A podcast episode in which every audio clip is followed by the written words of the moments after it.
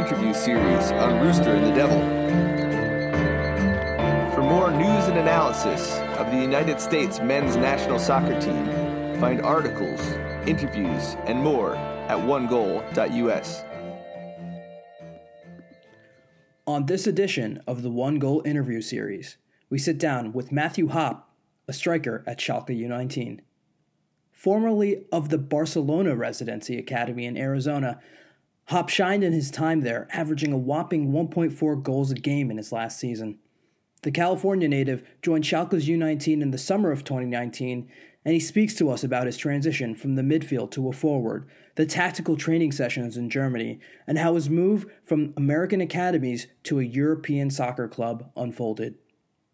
Hoppe is another rising American talent with European training. Listen in to hear more about his journey. You're playing in the like U19 Bundesliga, right? Yeah. Okay, so like, how would you describe what playing in that league has been like so far?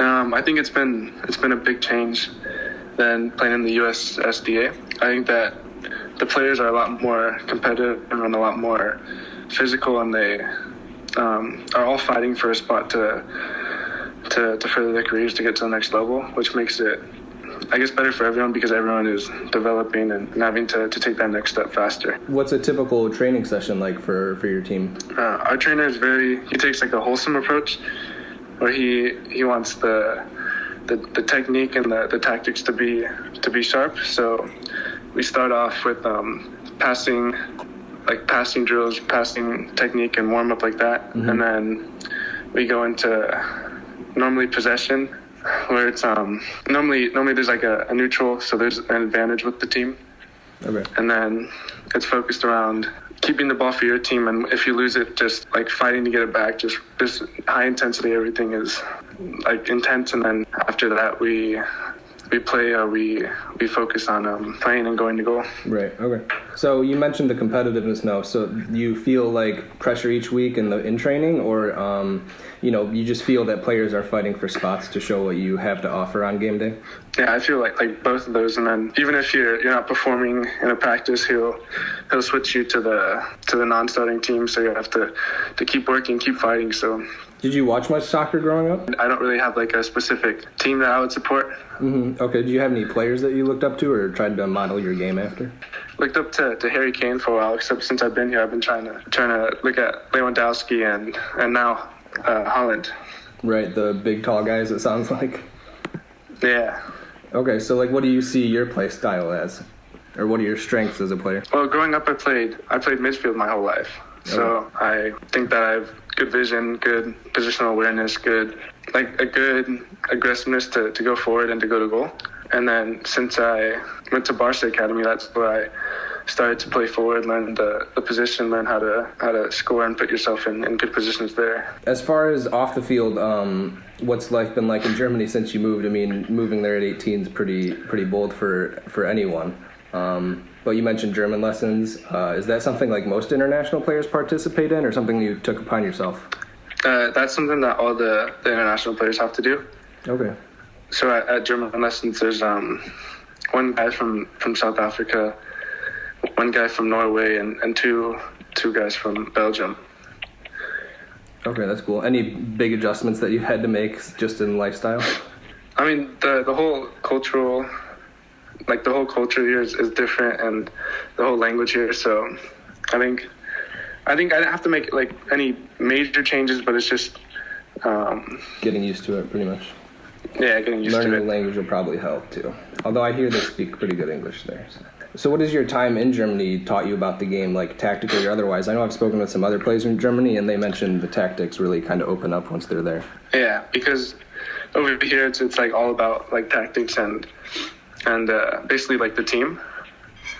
So then you have to you have to make sure you're doing your part in the team, or else um, like the whole the whole system doesn't work. So I've learned a lot about different tactics, different formations, different just different ways to play. So I've been having to to adapt to that. Growing up in the States, you played for a few different programs, like I read Golden State and Strikers FC, um, Yeah. and you went to the Barca Academy. So, what do you attribute to like some of your early on development for the game, and what's gotten you to this point? Uh, I think that all the, the teams are, they play very different playing style was strikers, Golden State, and Barca. So I was able to, to learn a lot and pick up different things from each club, which I think was helpful for my, my development as a player growing up. And I think that, that I've had really good coaches like Jimmy Norberg, Don Ebert, and Sean McCafferty to, to help me in my development. So when did when did there like become um become European interest? When did you like first hear from Schalke, and how did that move happen? At, well, I was at the USSDA showcase in Florida, the the playoffs last year or two years ago with Barca. Um, when we got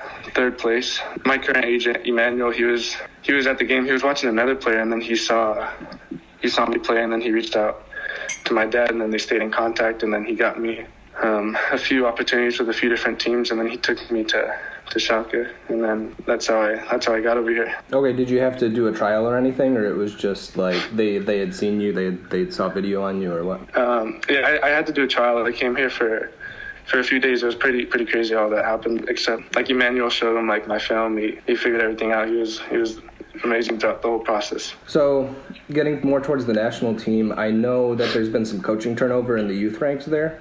But um, have you been in contact with anyone there, or um, with the U20 coming up, U20 World Cup qualifiers coming up? Is is that something you're thinking about?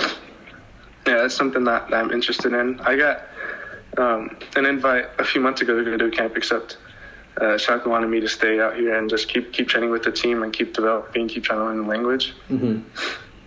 So I am uh, interested in, in going to the to the U.S. national team, but I have to listen to, to what my, my club says. And right, yeah. You, Do you see a difference in coming over at 18 as opposed to 16? Because some players have European passports. Um, is there a difference in players who come over at an early age?